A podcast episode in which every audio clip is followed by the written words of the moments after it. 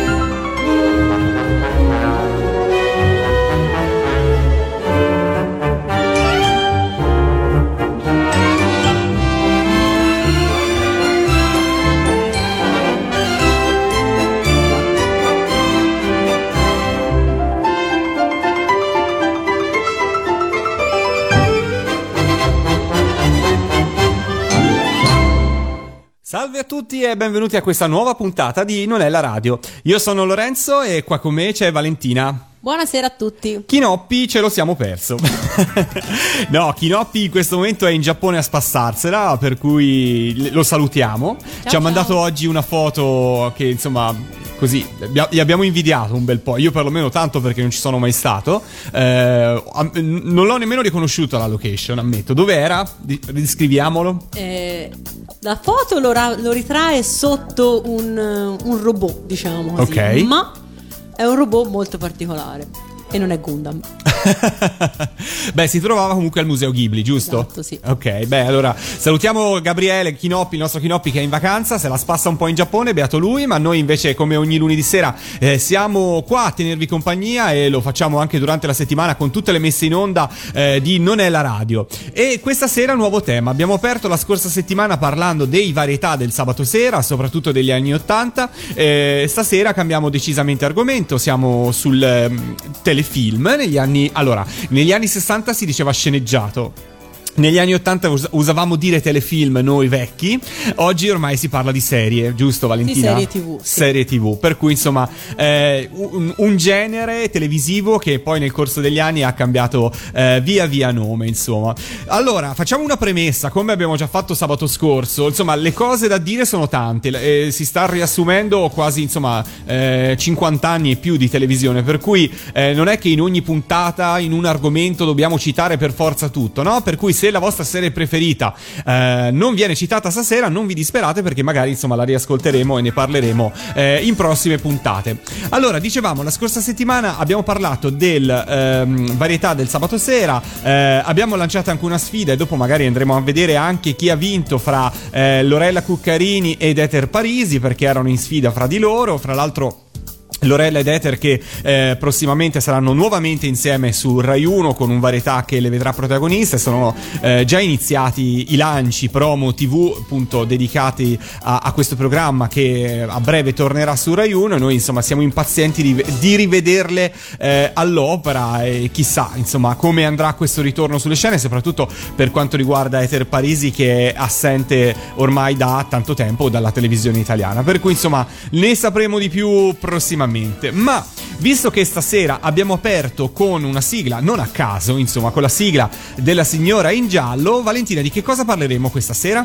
Stasera parliamo di gialli, di serie televisive, telefilm, che dir si voglia, di argomento giallo classico, diciamo ah, così. Abbiamo... Io, io li amo tantissimo. Esatto. Devo dire che è un genere eh, sia letterario sia televisivo che amo particolarmente. Devo dire che mi ci ritrovo molto, per cui insomma sono, sono contento di poterne parlare. Gialli o polizieschi che siano, sotto varie declinazioni, insomma sia serie per eh, adulti, diciamo così, sia serie per più piccole, dopo scopriremo perché. Allora, per quanto riguarda il, la sfida di eh, Lorella Cuccarini versus Ether Parisi, ha vinto Ether Parisi, quindi insomma fra le due per adesso ha vinto lei, e poi vedremo se queste cose saranno confermate anche da, dopo questa messa in onda.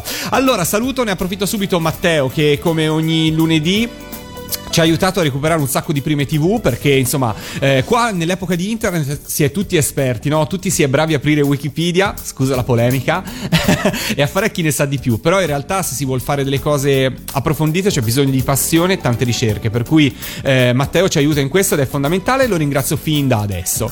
Allora parliamo un po', gialli, in Italia si dice genere letterario giallo, però in realtà siamo gli unici al mondo a chiamarlo così, giusto Vale? Esatto, sì, eh, il resto del mondo in inglese lo chiamano detective stories, nel resto de- del pianeta non lo so, eh, però eh, noi lo chiamiamo così perché le prime edizioni di questi romanzi che vennero tradotti in italiano prevalentemente dall'inglese venivano eh, pubblicate su eh, libri dalla copertina gialla, mm. e quindi eh, da allora diciamo il, il colore che identificava la copertina poi faceva subito far riferimento a un, a un certo tipo di, di romanzo, e quindi da allora giallo in, in italiano significa appunto eh, una, una storia dove c'è da individuare un colpevole, un assassino, un ladro o qualcosa. Dal millenovecentoventisei esistono. Esatto, sì.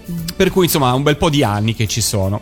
E eh, La Signora in Giallo è una serie che sicuramente tutti amiamo, tutti ricordiamo, eh, è tuttora in televisione, per anni l'abbiamo vissuta, soprattutto nel periodo estivo, era il sinonimo delle interminabili repliche televisive dei palinsesti estivi, però in realtà è tuttora amatissima e da un po' di anni è traslocata su Rete quattro e fa sempre grandi ascolti, per cui insomma eh, è sempre molto amata. Ma raccontaci un po' di questa serie. Allora, io vi racconto volentieri di questa serie serie che anche io ho amato moltissimo, e infatti eh, dal primo giugno millenovecentottantotto, in cui è andata in onda la prima eh, puntata su Rai uno, io credo di averla vista tutta e anche più volte, quindi è una, è una serie americana ehm, che ha per protagonista un, un insegnante di inglese in pensione, la signora Jessica Fletcher, la quale ehm, da poco rimasta vedova e eh, ha intrapreso la carriera di scrittrice, ehm, come sappiamo ottenendo anche un, un notevole successo. Nonostante quindi la fama e la fortuna ottenute, però Jessica eh, continua a vivere in un piccolo villaggio del, del Maine dal, titolo, eh, dal, dal nome di Cabot Cove. È immaginario, quindi ehm, sappiamo che m- molti sono andati alla ricerca di Cabot Cove, ma in realtà Cabot Cove non esiste, ehm, e addirittura le m, immagini, insomma le scene esterni di Cabot Cove in realtà sono stati girati in California, quindi proprio più inventato di così non poteva essere. Quindi Jessica continua a vivere in questo piccolo villaggio del, della costa atlantica degli Stati Uniti, dove il tasso di criminalità è a livelli stellari, perché eh, c'è stato addirittura chi si è messo a fare delle statistiche ogni pun- in ogni puntata ehm, minimo c'è un omicidio, quando non ce ne sono più d'uno, o c'è un omicidio, un ricatto, un furto, insomma, quindi un, un livello di criminalità appunto che nemmeno incredibile, nemmeno sì. Gotham City. E ehm, regolarmente del crimine in questione viene accusato una persona innocente che, guarda caso, è amico della protagonista, o che comunque la protagonista in qualche modo ha preso sotto la sua ala protettrice per qualche motivo.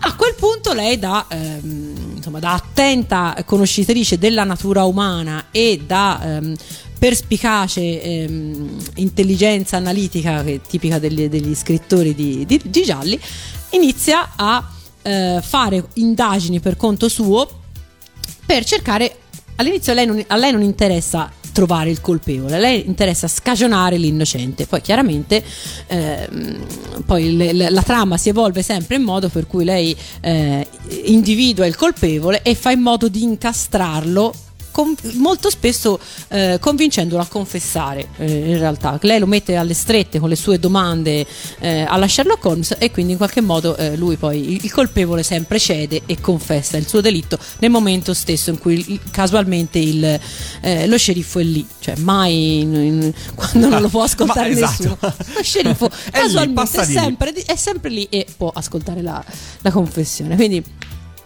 e queste che sono effettivamente trame semplici hanno dalla loro un eh, il punto di forza, insomma, perché questo, questo telefilm ha avuto tanto successo, per, soprattutto grazie all'interpretazione di Angela Lansbury Angela Lansbury che è un'attrice inglese e che fu ehm, eh, che fu cercata mh, quindi fu scritturata dalla produzione, perché questo telefilm avrebbe dovuto essere la risposta americana a Miss Marple, il, il celebre personaggio di Agatha Christie, che era stata già mh, protagonista sia di serie te- televisive che di film, insomma era un personaggio di sicuro, eh, di sicuro successo. Ma per non fare semplicemente la versione di Miss Marple americana, gli, mh, i produttori della, della serie decisero di dare eh, a Jessica Fletcher questa... Mh, questa identità di scrittrice, questa nuova identità di, di scrittrice, che in realtà avevano già provato ehm, a, a affibbiare a un altro personaggio, avevano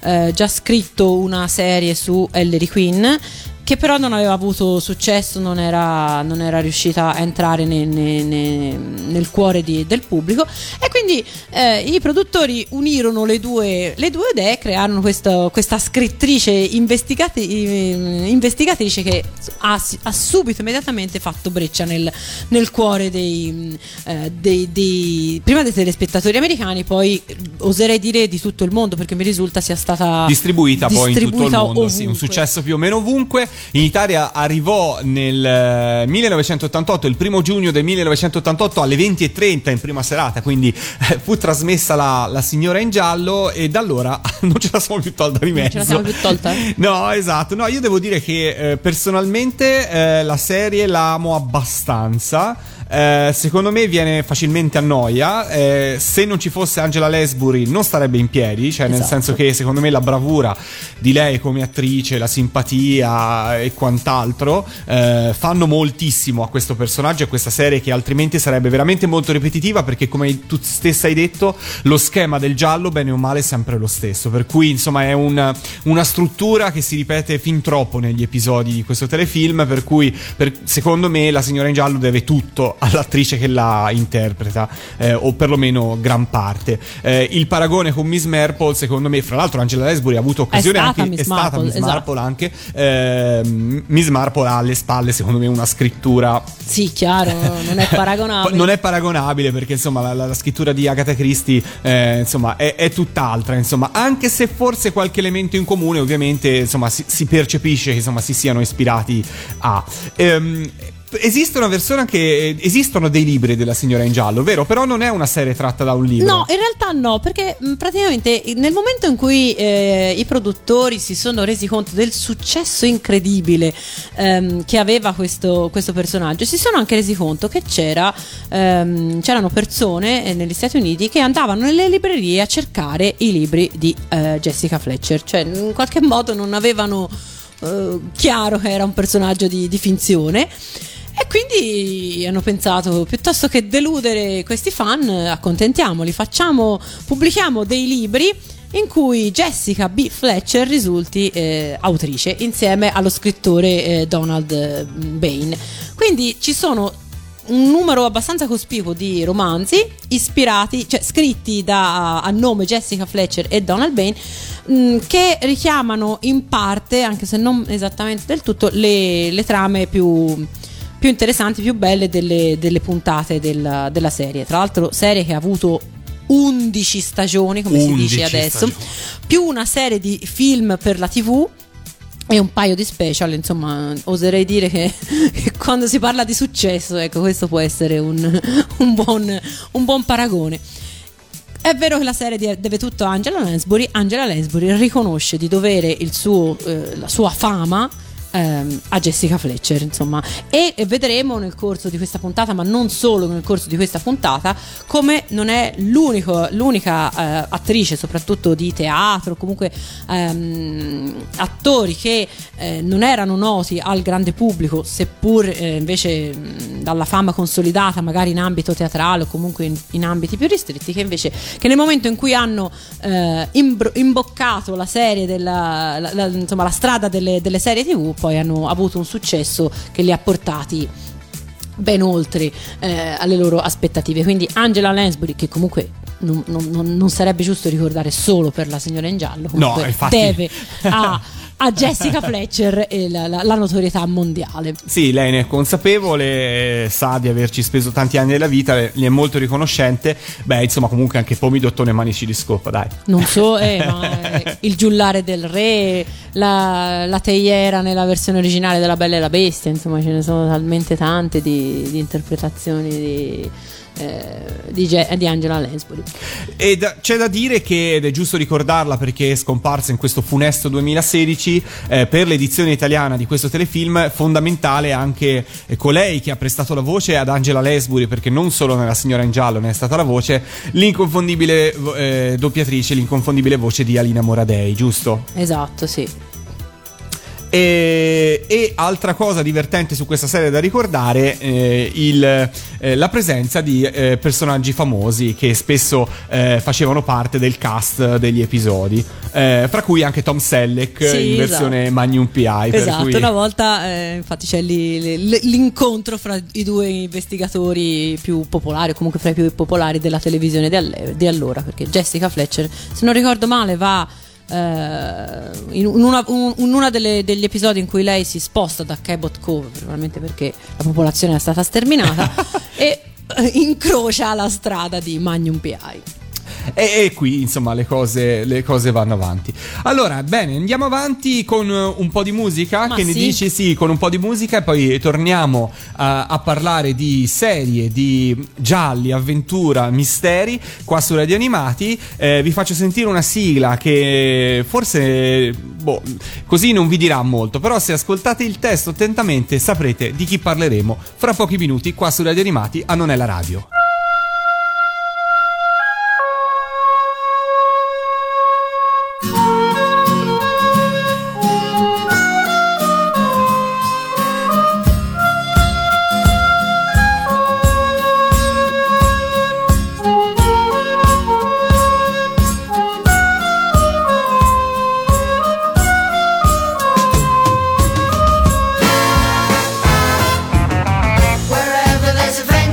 Be found.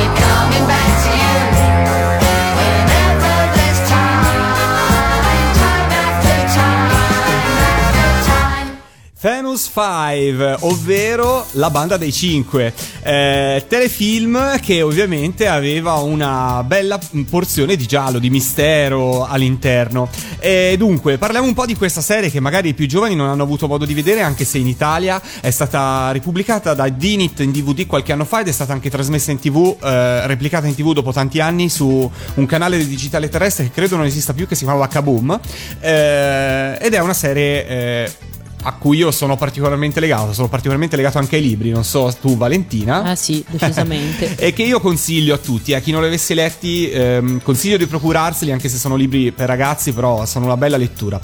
Allora, La Banda dei Cinque è una serie appunto tratta da romanzi per ragazzi scritti da Enid Blyton, scrittrice inglese di grandissimo successo e tuttora riconosciuta eh, soprattutto nel Regno Unito come una delle più importanti scrittrici per ragazzi, eh, alla pari di tanti altri nomi, però veramente là è un'istituzione.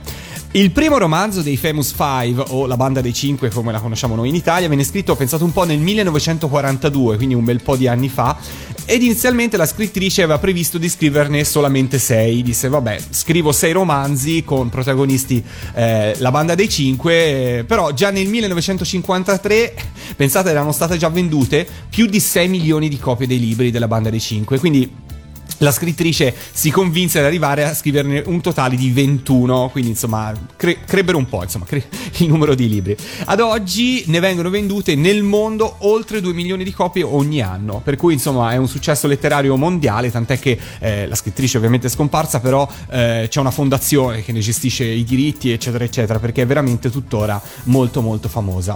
Il titolo Famous Five eh, fu adottato dall'editore, fu scelto dall'editore eh, che pubblicava i libri della Blyton Eh, a partire dal millenovecentocinquantuno, dopo la pubblicazione del nono capitolo di questa fortunata serie. Prima di allora si chiamavano semplicemente The Five's Book, quindi il libro dei cinque.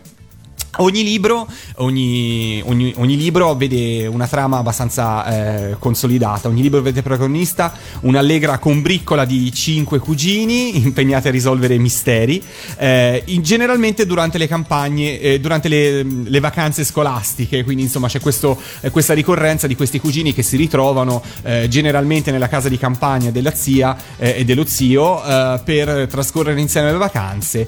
Eh, I cugini li conosciamo già anche dalla sigla italiana, sono Julian, che è il più grande ed anche il più coraggioso, Dick, il fratello minore di Julian, un po' più scaltro ma anche più simpatico eh, del fratello maggiore, sempre pronto alla battuta, uh, Anne, la sorella minore di entrambi, e poi ehm, che è un po' diciamo il, il stereotipo femminile della ragazzina, della bimba buona, brava eh, e servizievole, ehm, e poi c'è George, che è cugina di Julian, eh, Dick ed Anne, ed è un po' il maschiaccio, proprietaria del eh, cane Timmy.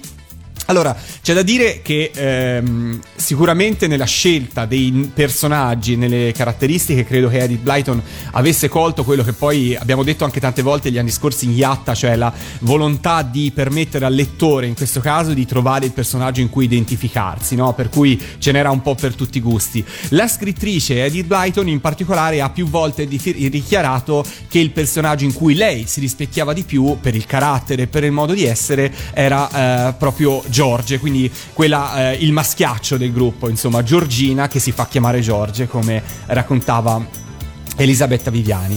Eh, le trame si svolgono sempre fra passaggi segreti, eh, muri che si aprono, eh, paludi nella nebbia, castelli abbandonati, eh, misteriose luci nel bosco, eh, gallerie di treni con un doppio, una doppia uscita. Eh, diciamo che però U F O sull'autostrada non ce ne no. stanno, ecco, cioè questo mi spiace per Elisabetta Viviani, però l'U F O sull'autostrada non c'è nella Banda dei Cinque, per cui insomma mi spiace per lei. E la cosa, eh, altra caratteristica importante di queste serie, il periodo temporale è sempre indefinito, cioè i protagonisti restano in ogni libro eh, sempre della stessa età, non si evolvono, restano sempre uguali. E pensate un po' che ehm, la scrittrice di eh, Harry Potter, quindi J K Rowling, giusto Vale? Sì, sì. In un'intervista, parlando proprio eh, del suo personaggio di, di Harry Potter, ha detto che, ehm, che non rispetta questa regola perché lui cresce, Dice, lei ha dichiarato che nel quarto libro della serie di Harry Potter lui l'ha voluto far crescere perché dice che gli ormoni eh, iniziano a scalpitare nei suoi personaggi eh, e che non era sua volontà lasciar, lasciare il suo, il suo personaggio in una perenne età di, pre, pru, di prepubertà come Julian della Banda dei Cinque. Questo vi fa capire sia quanto sia tuttora molto famoso eh, i, i personaggi creati da Enid Blyton eh, sia quanto appunto poi ognuno possa fare una scelta, una scelta diversa Per, per quanto riguarda appunto eh, l'evoluzione dei propri personaggi. Delle serie della Banda dei Cinque eh, insomma sono stati tratti varie serie e eh, prima ancora vari film, eh, quattro film in particolare realizzati fra il cinquanta, millenovecentocinquantasette e il millenovecentosessantanove fra l'Inghilterra e la Danimarca. Eh, dal duemiladodici anche la Germania è tornata a realizzare eh, altri film eh, ispirati proprio alle avventure della, della Banda dei Cinque, dei Famous Five. Ma visto che qua si parla soprattutto di serie televisive, noi è di questa che vogliamo parlare in, in modo particolare. Però, visto che eh, l'abbiamo citata più volte, visto che prima ci siamo ascoltati la sigla inglese, che ne dici Vale di ascoltarci la sigla italiana? Direi che, per, che va più che bene. Per fare un ripasso anche della nostra sigletta italiana. E allora su Radio Animati arriva Elisabetta Viviani con La Banda dei Cinque.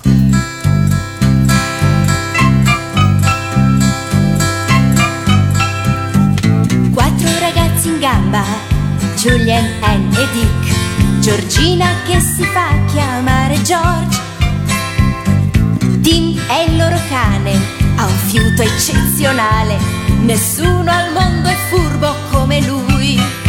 Noi della Banda dei Cinque, l'invincibile banda, nessuno obbedisce, nessuno comanda, è la Banda dei Cinque che risolve ogni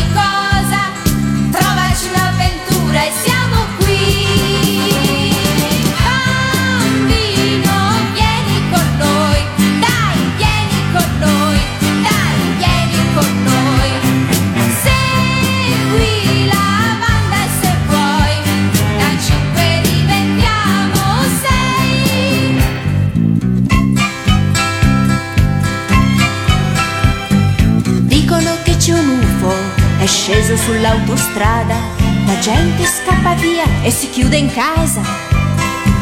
Ci avviciniamo piano, tenendoci per mano, niente paura, il lupo è solo un clown. Noi della Banda dei Cinque siamo tipi geniali, due colonnelli più tre generali. Noi della Banda dei Cinque non abbiamo paura, trovaci una siamo qui, bambino, vieni con noi, dai, vieni con noi, dai, vieni con noi, segui la banda se puoi, dal cinque diventiamo sei.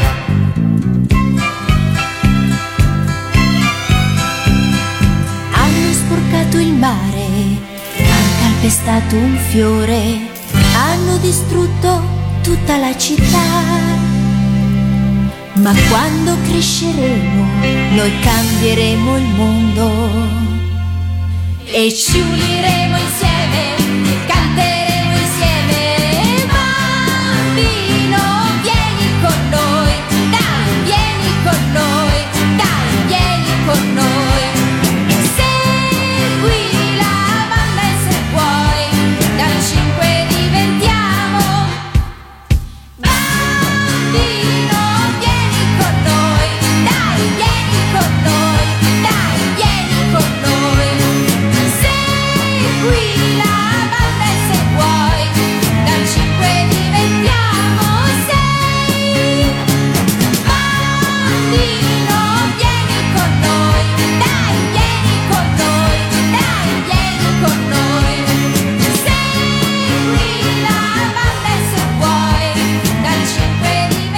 noi rischiamo sempre di essere di parte, però la sigla italiana ci piace più rispetto al corretto stonato della sigla inglese. Va bene, va bene. La Banda dei Cinque su Radio Animati, non è la radio, si parla di televisione, si parla della televisione di ieri, ma ci si confronta anche con la tivù di oggi. Speriamo di farvi venire voglia, se siete giovani, di rivedere qualche serie che vi siete persi, anche se è un telefilm o qualcosa del genere, oppure di leggere un libro, proprio come nel caso della Banda dei Cinque, perché devo dire, mh, i libri erano veramente fantastici, per cui visto che, visto che l'editore Murcia, fra l'altro, recentemente è tornato in auge con un nuovo bellissimo sito, sono in catalogo, per cui procuratevi i libri della Banda dei Cinque. Ma parliamo della serie, perché eh, abbiamo citato prima i film della Banda dei Cinque, ma nel millenovecentosettantotto, i, proprio in Inghilterra, eh, fra il millenovecentosettantotto e il millenovecentosettantanove, Southern Television decide di realizzare per i tivù eh, la prima serie eh, di telefilm eh, ispirata alla Banda dei Cinque. Allora, dei ventuno libri, abbiamo detto, che ha scritto Enid Blyton, eh, solamente diciannove furono trasposti nell'edizione televisiva, perché gli altri erano bloccati ancora dai diritti dei film degli anni precedenti, per cui non c'era la possibilità di eh, sbloccarli, o perlomeno non ci fu eh, risvolto economico per sbloccarli, ed uno fu deciso di non farlo, per cui solamente diciannove finirono eh, in versione televisiva. Eh, le storie originali dei libri furono ovviamente leggermente riadattate per dare ai protagonisti un'ambientazione contemporanea, quindi eh, per quanto nei libri di Enid Blyton non ci siano grandissimi riferimenti anche al periodo storico in cui le, le avventure sono ambientate, per cui lette anche oggi risultano abbastanza attuali, ehm, si decide per la serie televisiva di dargli una inconfondibile ambientazione anni settanta, a partire dal look dei protagonisti, che insomma, se vi ricordate, li abbiamo appena postati anche sulla nostra pagina Facebook, ehm, erano decisamente anni, anni settanta. Eh, però ecco, per quanto riguarda le trame invece non ci furono grandi stravolgimenti, tant'è che alcuni libri furono addirittura suddivisi su più episodi eh, per consentire alla trama di svolgersi in, in maniera regolare. La serie eh, ebbe un grande successo in tutta Europa, eh, in particolare in Germania è veramente famosissima, tant'è che appunto già anche nel duemiladodici stanno continuando a produrre dei film legati proprio a questa serie. Esistevano le audiocassette con le audiostorie, eh, ma è stata portata in tutto il mondo, in tutta Europa in particolare, in Italia ovviamente, anche, ma in, anche in Spagna, in Francia e in Portogallo. La serie eh, ebbe talmente tanto successo che, terminata la realizzazione degli episodi, eh, la Southern Television chiese i diritti a, per poter realizzare altri episodi originali non più basati sui film con gli stessi protagonisti, eh, ma gli aventi diritto negarono questa possibilità, cosa che invece è stata concessa per la scrittura di libri eh, in, in vari paesi europei. Esistono dei libri eh, non originali legati alla Banda dei Cinque scritti da altri autori. eh, Cosa è successo ai protagonisti di questa serie? Allora, un'altra cosa prima che voglio dire, fantastici di questi telefilm, erano gli effetti speciali. Se acquistate il D V D originale, cosa che vi consiglio di Dinit, nel libretto troverete eh, veramente un eh, sacco di informazioni bellissime relative agli effetti speciali che venivano fatti. In particolare era divertente l'effetto notturno, perché molte scene erano ambientate di notte, per cui c'era questo filtro che veniva applicato per, eh, per fare l'effetto notte. Però sono telefilm molto curati, per quanto ovviamente rivederli vederli ora con questo look anni settanta eh, faccia un po' così strano, però erano veramente fatti, fatti con gusto, fatti molto bene. La serie arrivò in Italia eh, su Rai due eh, a partire eh, dal millenovecentosettantanove all'interno del il contenitore ehm, per la, la tivù dei ragazzi, presentato da, da Marta Flavi, eh, ed anche da noi riscosse un, un buon successo. Dicevamo del cast. Allora, il cane Timmy, il cui vero nome era Toddy, eh, è morto pochi giorni dopo le, la fine delle riprese, e questa cosa molto curiosa l'ha recentemente anche raccontata Elisabetta Viviani eh, in un incontro fatto mh, per, eh, con gli amici di T V Pedia, eh, che ha raccontato appunto che lei era stata proprio in, in Inghilterra a girare un servizio fotografico legato alla Banda dei Cinque per T V Sorrisi e Canzoni, e il cane stava già malissimo, per cui lei è, ci ha raccontato ci ha raccontato questo episodio. Poi eh, sulla pagina Facebook in questo momento vedete la foto dei tre attori, ehm, eh, Jenny Tanish, che era Anne, eh, che oggi fa l'insegnante d'asilo e vive nel sud dell'Inghilterra, e Gary Russell, che poi era Dick, che è l'unico che ha continuato a lavorare per un po' nel mondo dello spettacolo, eh, soprattutto dietro le scene, ed è stato anche sceneggiatore di serie cult come Doctor Who nel duemilacinque, e Marco Harris, che era, che era Julian, che adesso fa tutt'altro nella vita, pensa un po', fa il consigliere comunale, quindi insomma fa tutt'altro, direi. Però dai, chi ha il consigliere comunale eh, della dire, città? O Julian, Julian cioè, cioè non è che non una a caso, sicuramente saprà, saprà dare buoni consigli, visto esatto, che è il esatto. capo dei cinque. Purtroppo manca nella foto, ma c'è un motivo purtroppo triste, la eh, Michelle Gallagher, George, eh, che purtroppo è scomparsa in circostanze abbastanza tragiche nel duemila, per cui eh, George purtroppo non è più con noi. Ehm, è giusto ricordare che della Banda dei Cinque, dei Famous Five, è stata realizzata anche una serie eh, nel millenovecentonovantacinque, anche questa in coproduzione con la Germania. E stavolta eh, la serie è ambientata negli anni cinquanta, quindi a differenza del, della precedente serie, quella che noi amiamo di più, eh, mh, l'ambientazione è un po' più fedele al periodo in cui erano stati pubblicati i libri. Non so con esattezza se questa serie è arrivata in Italia, non sono riuscito a trovare informazioni in merito, per cui se voi le avete fatemele sapere, con molto piacere, ovviamente documentatele anche, grazie, ci fa molto piacere saperlo. E poi c'è da dire che ehm, è stata realizzata, e eh, allora della serie del novantacinque è stata intanto è stato realizzato un episodio per ogni libro, per cui tutto è completa la serie. È stata poi realizzata una serie animata coprodotta anche da Disney nel duemilaotto, che io sinceramente avrei fatto anche volentieri a meno, di cui resta ben poco del, dei personaggi di Enid Blyton, tutto è molto stravolto e personalmente la serie per me lascia il tempo che trova. Vale, tu che cosa ricordi della Banda dei Cinque, che cosa ti piaceva in particolare? Ah, io ricordo, ah, intanto io avevo letto i libri e mi piacevano tantissimo. Hai letto prima i libri o prima hai visto il telefilm? Allora in realtà ho visto prima il telefilm, però quando poi ho letto i libri eh, è stato allora che ho capito che le due cose erano um, erano collegate. I libri tra l'altro li ho poi li avevo tutti, poi li ho ricomprati, quindi in realtà ogni tanto anche me li rileggo, quindi.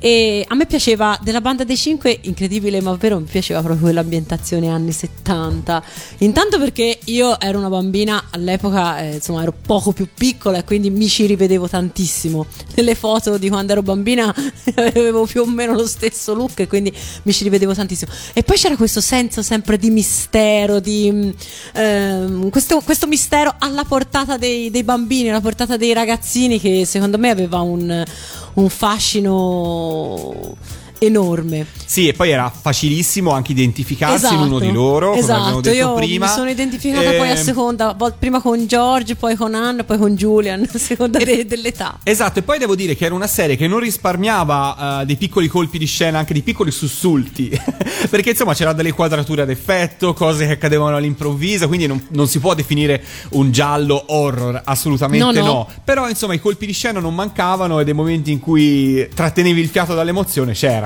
Tra l'altro poi in quello stesso periodo ehm, Mondadori pubblicava una collana di romanzi che si, intitol- che si chiamava proprio I-, I gialli per ragazzi, ed erano tutti autori, quasi tutti ehm, autori inglesi che eh, come poi ho scoperto eh, in Inghilterra insomma avevano il loro avevano la loro fama, eh, mentre invece da noi appunto erano un po' relegati a questa eh, a questa collana che faceva anche nella, nella veste editoriale, editoriale faceva il verso ai gialli che per, eh, per adulti, adulti però erano veramente scritti molto bene e avevano tutti un po' questa um, questa atmosfera di, di, di mistero, questa atmosfera eh, molto tra virgolette se vogliamo inglese, e quindi secondo me se, po- se devo dire credo sia stato quello il Eh, insomma a, a farmi innamorare della serie e di questi personaggi. Eh, a proposito di ambientazioni, sempre nell'edizione D V D, oltre che delle belle interviste ai protagonisti eh, della serie, ci sono anche tanti eh, riferimenti alle location dove è stato girato e ambientato il,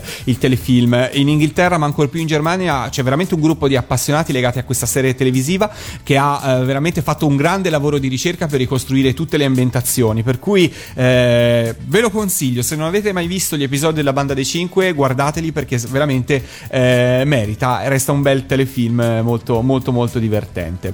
Allora io andrei avanti con la musica, continuiamo a parlare di gialli, continuiamo a parlare di serie televisive eh, e andiamo presto a parlare di, que- di colei che veramente del giallo insomma penso che si possa definire indubbiamente l'ambasciatrice. Ci ascoltiamo una sigla, lui si chiama Poirot e questa è Radio Animati.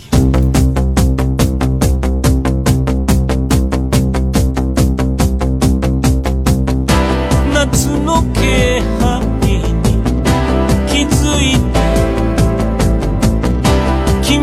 瞳が消え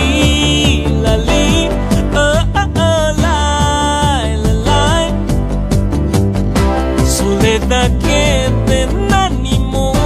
He and I Minaleta Machi Tolin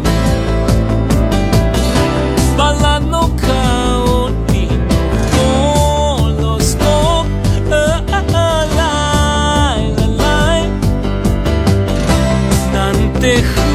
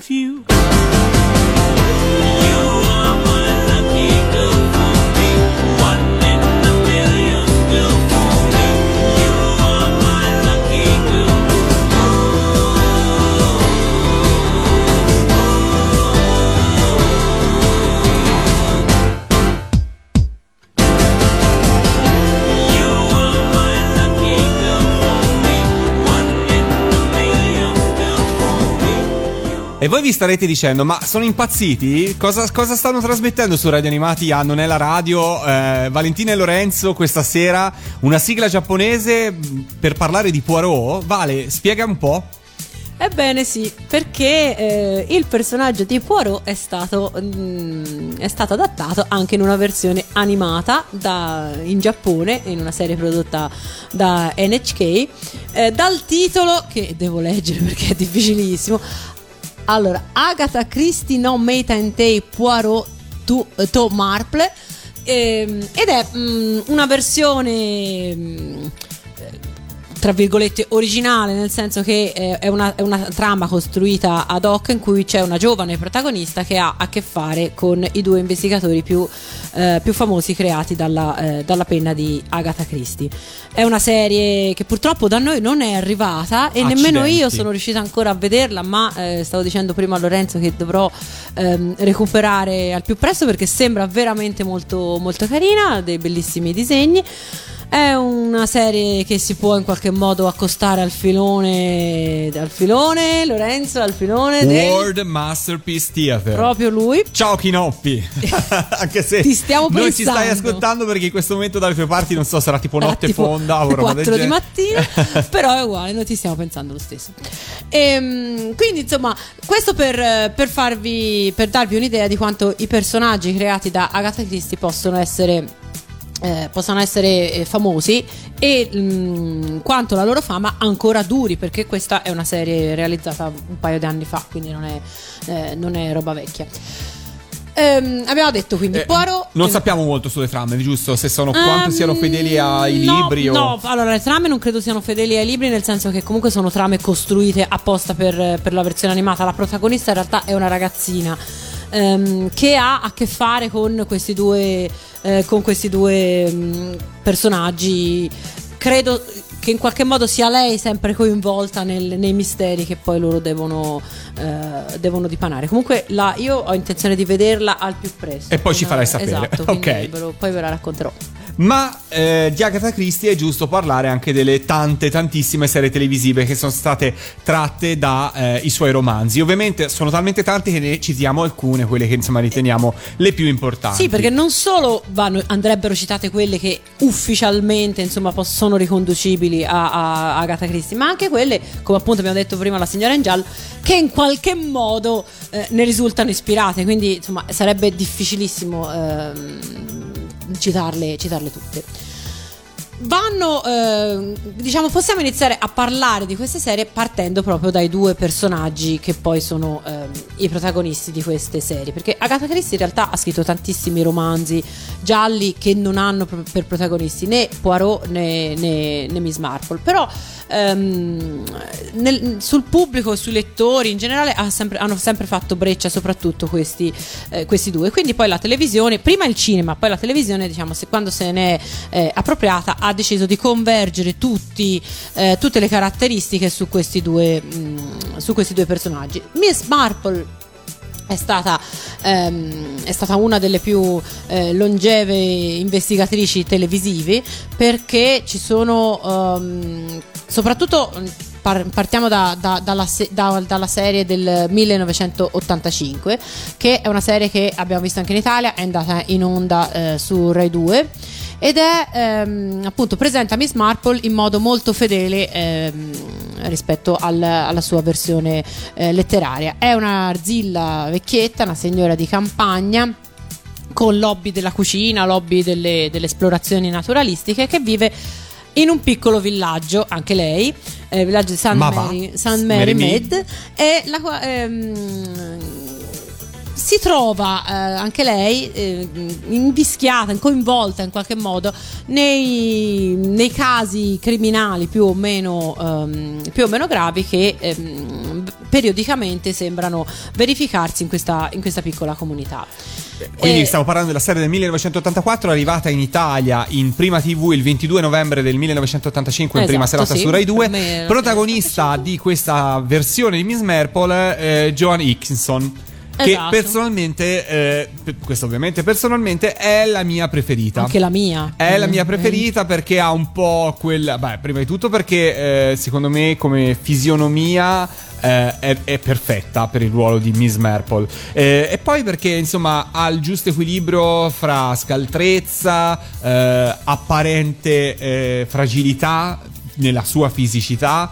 Eh, è la mia preferita, non, non c'è dubbio, non c'è dubbio. Anche, se, anche la mia, anche perché eh, Miss Marple aveva una caratteristica ehm, che la rendeva secondo me unica tra tutti i vari eh, investigatori letterari. Il fatto che lei risolveva eh, questi, questi gialli, questi misteri eh, con eh, acume, con la logica sicuramente, ma anche con tanto buonsenso, cioè nel, nel, tanto nei romanzi che poi appunto che in questa serie televisiva del, dell'ottantaquattro ottantacinque ehm, si ha proprio l'impressione di una persona che conosce la, la comunità dove vive e quindi in qualche modo eh, arriva alla, alla soluzione, non tanto perché lei è la più intelligente, ma perché insomma in qualche modo conosce bene le persone con cui ha, eh, con cui ha a che fare. Questo secondo me è sempre stato un lato di eh, Miss Marple che me la faceva, che me la faceva preferire a, a altri personaggi di Agatha, di Agatha Christie. Ehm, tra l'altro ehm, Joan Hickson aveva già interpretato Miss Marple anche al... Ehm, Anche al cinema, al cinema sì. Sì, c'è da dire che sia di Miss Marple che di Poirot esistono so tanti film, in un numero sterminato di film, eh, per cui insomma ci sono tante cose da dire.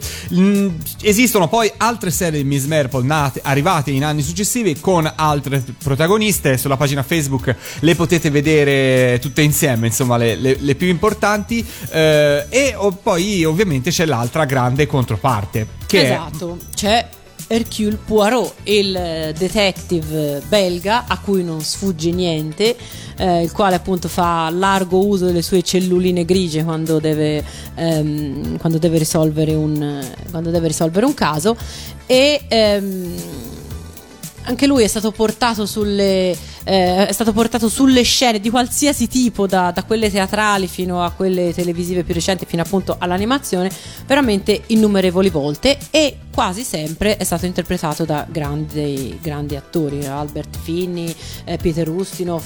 Ehm, Va detto questo, ecco, questo era un discorso che facevo, che facevo prima in occasione della Signora in Giallo, cioè tutti questi attori sono tutti attori teatrali, molto spesso insomma attori ehm, inglesi comunque, che hanno, avevano un, un loro un loro pubblico, ma era un pubblico, se vogliamo, chiam- possiamo definirlo di nicchia, ma la, l'aver accostato il loro volto poi a questi personaggi così, così noti, eh, insomma li ha fatti, ha fatto fare loro il, il salto, per cui la, la loro pop- popolarità è aumentata a dismisura. E... l'attore che interpreta Poirot è eh, David Suchet, quindi insomma esatto. un, eh, un personaggio che eh, a differenza di Miss Marple insomma si fa fatica a trovarne altri famosi come immagine quanto lui, per quanto riguarda almeno la trasposizione di, televisiva eh, di, di questo eroe, e è andata avanti per un numero sterminato di stagioni. E non solo, ma eh, i telefilm con David Suchet eh, o Suchet non Suchet, Suchet sì, penso non... tu lo pronunci meglio di me. eh. Eh, tra l'altro sono stati gli unici ad aver avuto eh, l'approvazione ufficiale degli eredi di Agatha Christie, perché gli eredi di Agatha Christie in realtà hanno sempre eh, preteso di avere l'ultima parola sulle produzioni che riguardavano i, mh, le opere tratte da... Beh, dico anche giustamente... E eh, anche quando hanno concesso l- l'utilizzo dei, dei personaggi, poi non, non, diciamo, hanno sempre fatto sapere la loro, la loro opinione. E ehm, tanto per quanto riguarda la Miss Marple degli anni ottanta, che per quanto riguarda appunto il Poirot di David Suchet, eh, si sono dichiarati... Mh, si sono dichiarati più che soddisfatti, e hanno proprio detto che insomma quelle serie sono quelle che più di tutti eh, risultano fedeli ai, ai romanzi di, di Agatha Christie. Questa è una precisazione eh, non, non, non tanto banale, perché nelle serie successive, quelle più recenti, sia di Miss Marple, poi anche i film per la tivù che hanno fatto di, su, su Poirot, in realtà sono state prese diverse, eh, diverse libertà, soprattutto per quanto riguarda Miss Marple. Miss Marple in realtà è protagonista di una dozzina di romanzi, ma la serie, quella del duemilaquattro, che abbiamo visto anche in Italia, quella con Geraldine McKeown e poi Julian McKenzie, eh, ha non so quanti episodi, ma tantissimi. Perché? Cosa è successo? Visto il successo del, per, del personaggio, i produttori della, della serie hanno adattato al personaggio di Miss Marple anche trame di romanzi e racconti che in realtà non avevano per protagonista Miss Marple. Potevano essere con Poirot, potevano essere con Parker Pyne, con chiunque altro, però insomma fondamentalmente tutti quegli episodi eh, non corrispondono in realtà alla vera, ehm, insomma, alla vera essenza della carriera investigativa di, di Miss Marple. E lo stesso... Mh, E le stesse, lo stessa cosa, insomma, più o meno sono state, è stata fatta anche con ehm, eh, con, eh, con Poirot, insomma, anche, anche con Poirot sono stati girati dei film televisivi che in realtà si discostano parecchio dalle trame. Eh, dalle trame originali. Dalle trame originali. Bene, allora noi ci ascoltiamo la sigla di Poirot del telefilm, eh, è tuttora trasmesso con grande successo anche questo su Rete quattro, e ci ritroviamo qua in diretta su Radio Animati per Non è la radio.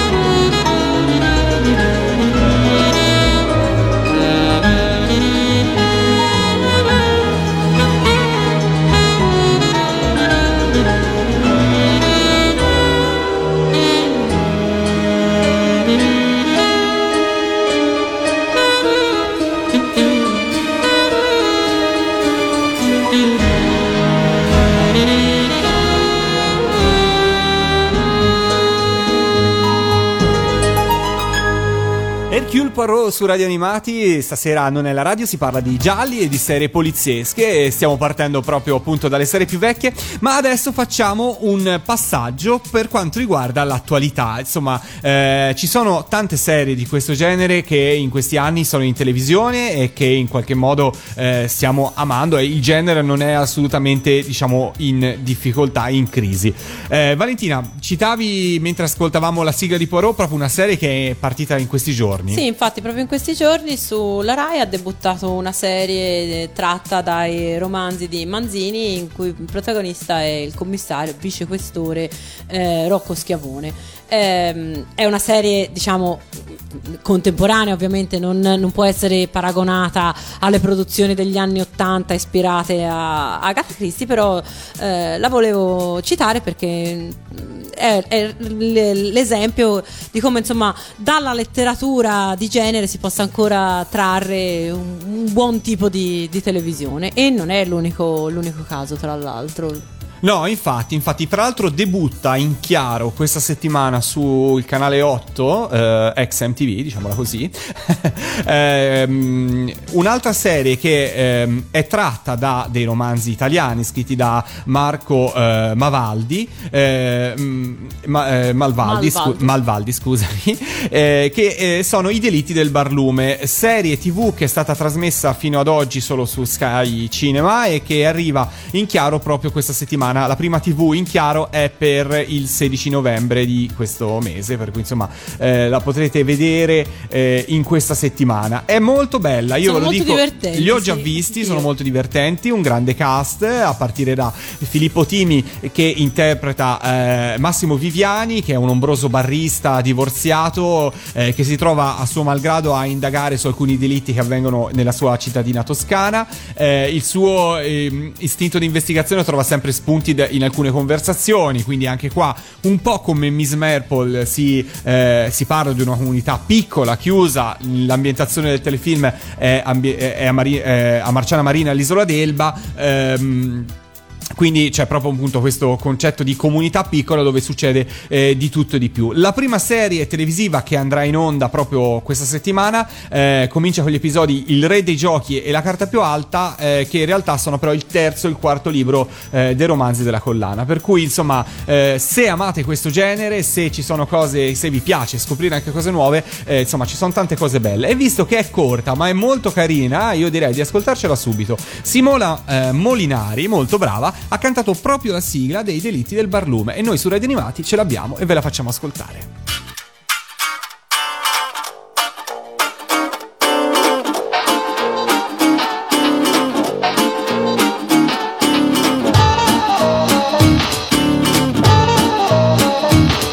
Il Barlume è uno strumento che non si può suonare, ma se sei un po' brillo ti fa il verso del mare, e se producessi una nota suonerebbe così.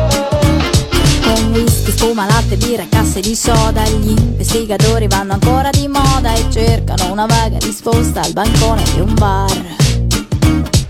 Resti seduto in un angolo, passi in rassegna ogni tavolo, tra il quinto whisky ed il settimo si ferma il tempo in un attimo. Fidati di me, del mio fiuto aritmetico, fidati di me. Ogni caso ha un rimedio, soluzione già, proprio lì dietro l'angolo, un altro mare poi. Se ne sa l'amore, sesso maledetto contrappasso, basta dormo come un sasso.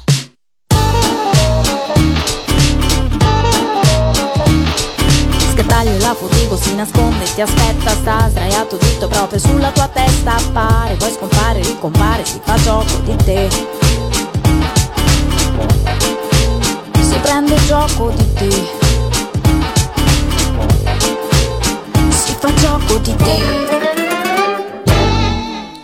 questa era la sigla dei Delitti del Barlume, una serie televisiva ispirata ai romanzi di Malvaldi che farà il suo debutto in chiaro proprio in questa settimana. Quindi se non l'avete vista, eh, potete Canale otto del Digitale Terrestre, non perdetevela perché è veramente bellina, veramente sì. molto bellina, anche divertente, insomma è una serie che si, eh, si guarda con molto molto molto piacere. eh, Filippo Timi è bravissimo, bravissimo, bravissimo.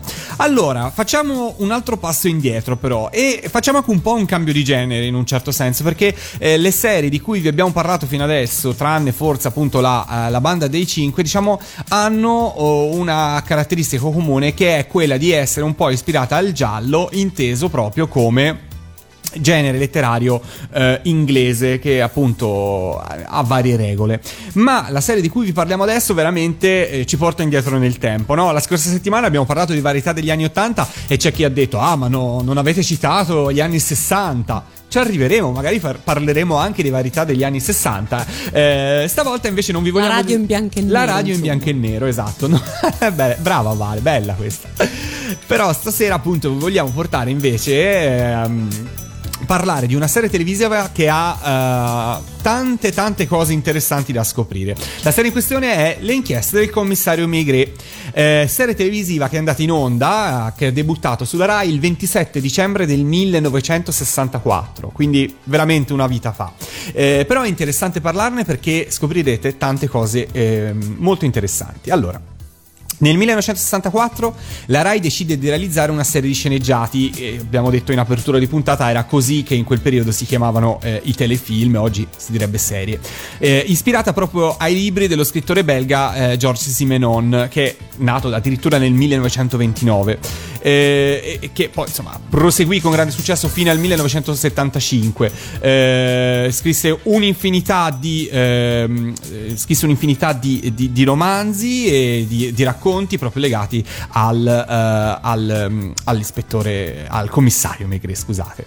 Ehm, la pena di Simenon traccia un nuovo genere di romanzo poliz- poliziesco che si differenzia appunto in modo sostanziale da quei gialli i classici inglesi che abbiamo definito finora. Quindi ehm, Maigret eh, è diverso da, da, a differenza di Sherlock Holmes e di Poirot, eh, non si muove mai, quasi mai, in ambienti altolocati, ehm, ma soprattutto si muove nei bassi fondi di, di, delle città, soprattutto Parigi, ed ha un metodo investigativo molto diverso rispetto a quello di Poirot o di Miss Marple, perché lui non basa le sue ricerche su indizi materiali, sulla prova, ehm, quanto il suo modo di investigare è quello proprio di immergersi nei luoghi, nelle atmosfere dove i delitti sono stati commessi, e cerca sempre di arrivare a comprendere la personalità, la psicologia dei personaggi che ruotano attorno appunto al delitto. E poi altra cosa importante di Maigret è l'aspetto fisico eh, e il carattere. Mm, è una persona di origine contadina, lo viene, viene più volte citato all'interno dei romanzi di Maigret. Ehm, corporatura massiccia, largo di spalle, aspetto distinto, burbero di carattere, eh, sempre incline al bere e soprattutto a fumare la sua inconfondibile pipa. Eh, anche su Maigret come su Poirot sono state realizzate un'infinità di serie televisive, di film, eh, potremmo veramente dedicare un'intera trasmissione a lui. Però noi vogliamo parlare della serie del millenovecentosessantaquattro, che poi è proseguita con successo fino al millenovecentosettantadue, perché è stato prima di tutto una serie di grandissimo successo per la nostra televisione, record di ascolti eh, incredibili, grande successo, grande popolarità eh, per il personaggio, eh, e poi perché ci sono alcune cose che forse non si sanno e che vi vogliamo svelare. Allora, mh, a interpretare il ruolo di Maigret eh, nella serie c'è un grande attore di teatro prima ancora che di cinema e anche di televisione, che è Gino Cervi. eh, Gino Cervi, per chi non lo conoscesse, eh, è eh, colui che ha interpretato anche il, luo- il ruolo di eh, Peppone nei film con Don Camillo, quindi per farvi un'idea se non avete mai visto Maigret. Insieme a lui all'interno di questa serie c'è un cast incredibile di attori, quasi tutti provenienti dal teatro, fra cui eh, Andreina Pagnani che interpreta la signora Maigret, Oreste Lionello, che avrete sicuramente, se non l'avete visto appunto in Maigret, vi ricorderete forse nei varietà del bagaglino degli anni ottanta novanta, eh, che interpreta il dottor Merce, e poi eh, altri attori di grande di calibro come Arnoldo Foà e Ugo Pagliai, e persino una giovanissima eh, Loretta Goggi, ancora eh, sconosciuta ai più perché ancora lontana da quello che poi sarebbe stato il suo debutto televisivo, che poi l'avrebbe consacrata e portata al grande successo. La, la serie di eh, Maigret, la realizzazione della serie fu affidata a un funzionario Rai che eh, si chiamava e si chiama Andrea Camilleri, che i più attenti di voi sapranno essere stato poi eh, negli anni successivi eh, l'autore e lo scrittore del grande successo di Montalbano, per cui c'è un legame fra il, questo commissario Maigret in versione televisiva e poi il Montalbano.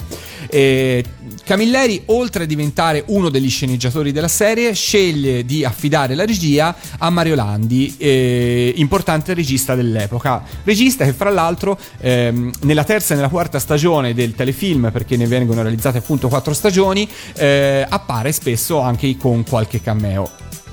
La serie televisiva vista oggi è veramente lenta, è molto teatrale, Eh, e ehm, soprattutto nella prima stagione quasi tutta ambientata in eh, teatro, in studi di posa, in teatri di posa, in interni, perché ovviamente il, la tecnica non consentiva facilmente di girare scene in esterno, tant'è che eh, soprattutto nelle prime due stagioni solamente la sigla eh, è girata a Parigi in esterna e serve appunto a eh, immergere lo spettatore nell'atmosfera.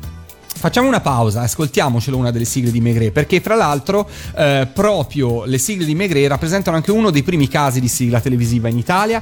Nel millenovecentosessantaquattro, appunto, con il debutto viene eh, pubblicato il primo quarantacinque giri eh, con la sigla eh, della prima stagione. Quella che ci andiamo a ascoltare invece però è la sigla della seconda stagione di Maigret. Ad interpretarla era Luigi Tenco, la sigla italiana era la sigla di chiusura e si chiamava Un giorno dopo l'altro, la sigla ita- di apertura invece era la stessa canzone in versione francese, rimasta inedita per tanti anni e solamente recentemente ripubblicata in C D, per cui su Radio Animati spazio anche ai grandi cantautori della musica italiana. Sigla della seconda stagione del commissario Maigret, Luigi Tenco.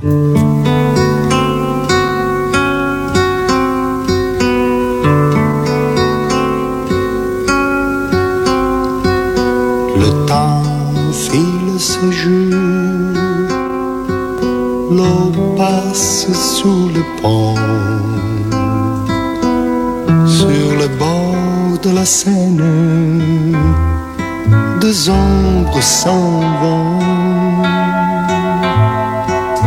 Le temps file ce jour, rien n'a changé ici.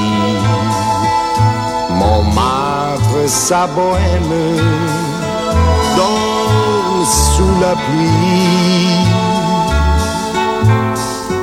à chaque jour sa chance et tous ces pleurs qu'on peut pas retenir.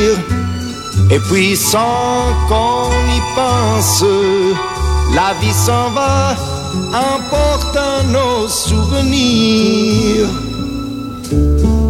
Le temps file ce jour, à Paris comme ailleurs,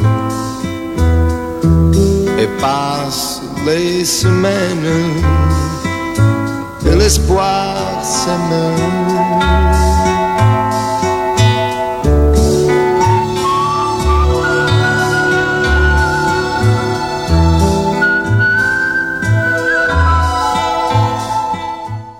L'ispettore Maigret su Radio Animati, e questo era Luigi Tenco nella sigla francese, sigla di apertura della seconda stagione.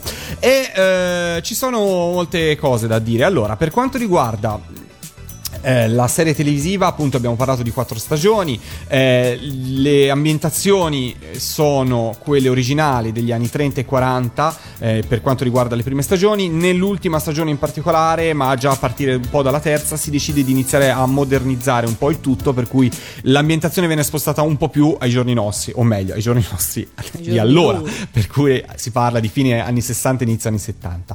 L'interpretazione di Gino Cervi nel ruolo di Maigret, ehm, su questa interpretazione Simenon dichiarò in più occasioni che era stato l'attore che più si era avvicinato all'idea del suo personaggio. Eh, dell'inchiesta del commissario Maigret Negri, appunto è giusto ricordare le sigle, abbiamo detto appunto eh, quella di Tenco, successivamente fu eh, per la terza stagione utilizzato Frin Frin Frin di Tony Renis, ehm, e per la quarta ed ultima stagione una sconosciuta, semisconosciuta cantante marchigiana che si chiamava Amanda eh, che cantava la, sia la sigla di apertura sia la sigla di chiusura. Ma su Maigret io voglio fare una cosa importante, perché sto per pubblicare sulla pagina Facebook di Radio Animati eh, una foto di eh, Gino Cervi, Maigret, le copertine dei quarantacinque giri delle sigle, ma vedrete alle spalle di Maigret anche uno strano strumento musicale. Perché? Allora, c'è da dire che la musica di sottofondo della, di questa serie, soprattutto per la prima e la seconda stagione, fu realizzata da Gino Marinuzzi Junior. Chi è costui, vi direte? Eh, Gino Marinuzzi, Marinuzzi Junior eh, è stato un grande musicista italiano, eh, devo dire purtroppo non celebrato secondo me nel modo giusto qua in Italia. Ehm, figlio d'arte, suo padre eh, anche lui direttore d'orchestra e grande musicista, ehm, eh, Marinuzzi ha composto musica classica, da camera ai complessi sinfonici, ha fatto veramente di tutto nella vita. Ma nel millenovecentocinquantasei, ripeto, millenovecentocinquantasei, eh, Marinuzzi aprì eh, il primo laboratorio di musica elettronica a Roma, presso l'Accademia Filarmonica Romana. Ehm, quindi mh, creò eh, e, e, e realizzò questo fonosynth, che può a tutti gli effetti di definirsi uno dei primissimi strumenti di musica, sintetizzatori di musica elettronica, sicuramente realizzato in Italia, ma fra i primissimi in Europa. E questo strumento, il fonosynth, è presente nel Commissario Maigret, perché parte della colonna sonora del sottofondo musicale di Maigret delle prime due stagioni viene realizzato da Marinuzzi, che si occupa proprio di questa parte, con questa strumentazione. Per cui pensate un po', eh, già nel millenovecentocinquantasei, comunque già nel millenovecentosessantaquattro, l'ispettore Maigret aveva musica elettronica di sottofondo, per cui uno non l'avrebbe mai detto, ma è così.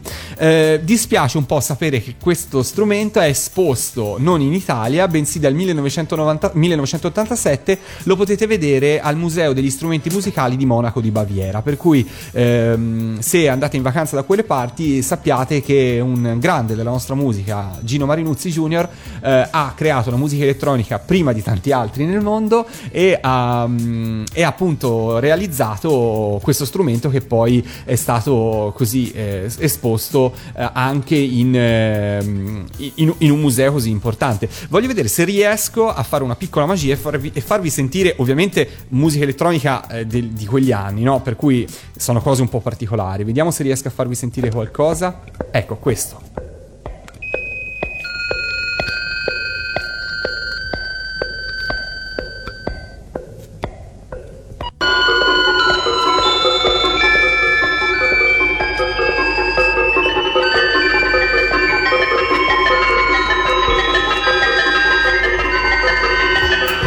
Ovviamente fa sorridere a noi ora sentire questi rumori, siamo un modem però in realtà per l'epoca era veramente una cosa estremamente rivoluzionaria e innovativa.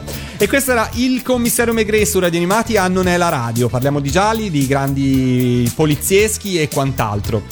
Valentina, facciamo una pausa musicale e proseguiamo? Vai. Che ne dici? Ma sì. Eh, andiamo avanti con un po' di musica e poi torniamo qua a uh, parlare di eh, gialli e serie poliziesche. Il prossimo in arrivo eh, ce lo canta Renato Rascel. Ho la sottana celebre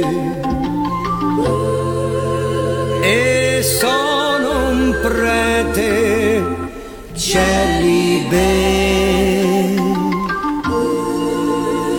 che si interessa al crimine solo per salvar l'anima d'un povero ladrone.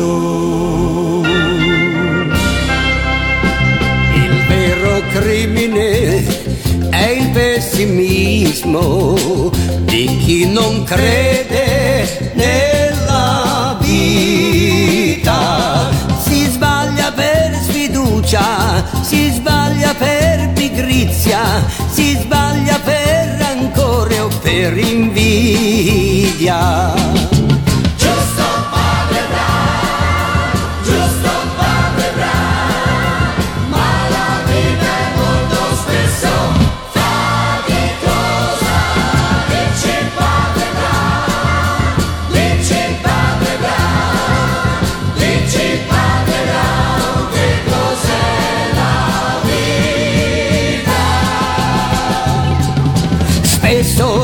gente, perché non ha niente, così crede la gente d'esser nulla tenente. Ma se ciò che hai fosse quello che ti resta da un naufragio sopra un'isola deserta, grideresti di gioia d'avere una coperta da mettere addosso ed un bottone d'osso e un berrettino rosso, una cannuccia, un temperino nelle tue mani. Avresti un piffero dai suoni strani per fare il verso ai gabbiani. Sapessi che bellezza, sapessi che ricchezza, sapessi che allegria, e così sia.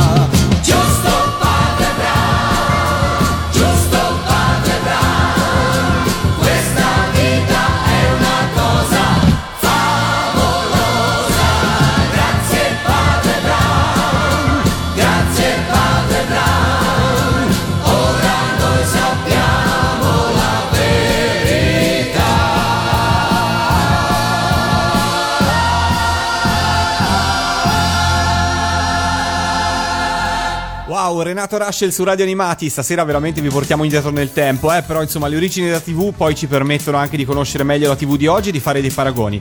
Allora, eh, non l'abbiamo detto in apertura di puntata, ma lo, ve lo diciamo adesso, anche perché andrà avanti per tutta la settimana e poi vedremo i risultati lunedì prossimo. Il versus, quindi la sfida di questa settimana, l'abbiamo lanciata fra Angela Lansbury, o meglio fra La Signora in Giallo e Poirot, per cui insomma cliccate sull'icona giusta per, per scegliere la vostra serie preferita e poi lunedì prossimo vi vedremo chi vincerà.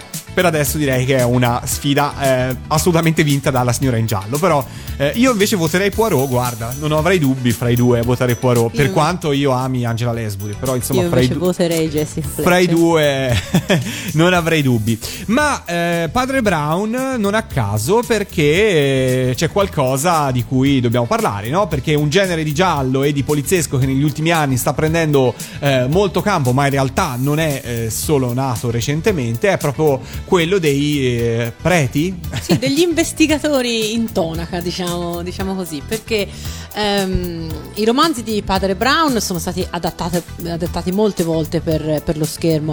È stato appunto prodotto dalla Rai questo sceneggiato, questa serie di episodi in bianco e nero con Rascel e Foix, ehm, che si intitolava appunto I racconti di Padre Brown, che è stato mh, re- replicato non, non tantissimo tempo fa, perché mi ci sono imbattuta non, non, non, non troppo tempo fa. E poi ancora sono stati prodotti altri, altri sceneggiati, eh, telefilm che dir, che dir si voglia, sempre fra, tra gli anni settanta e gli anni ottanta, tutti dedicati a questo particolare investigatore, questo Padre Brown, e ehm, va eh, citata almeno l'ultima, secondo me l'ultima produzione, che è una produzione della, della B B C, che ehm, recente di, di, di questi ultimi anni, mh, vorrei sbagliarmi, ma tipo il duemilatredici, e, mh, che è andata in onda anche da noi, eh, però su un canale satellitare di cui in questo momento non ricordo il, eh, il nome, e eh, è tutt'oggi in corso eh, ed è considerata uno dei programmi, se non il programma di punta del primo canale della, della B B C. Quindi per darvi un'idea di come ancora questo personaggio, queste trame siano eh, abbiano, abbiano il loro, il loro pubblico. Negli anni ottanta i racconti di Chesterton vennero illustrati da Lino Landolfi e vennero pubblicati a puntate sul giornalino, e per quanto riguarda me eh, è così che ne sono venuta a, a conoscenza, conoscenza. E tra l'altro sono stati recentemente ristampati in bellissime edizioni cartonate. Quindi l'hai viste a Lucca? Le ho viste a Lucca, le ho comprate, non, però non ho ancora finito di comprarle, quindi finirò la collezione.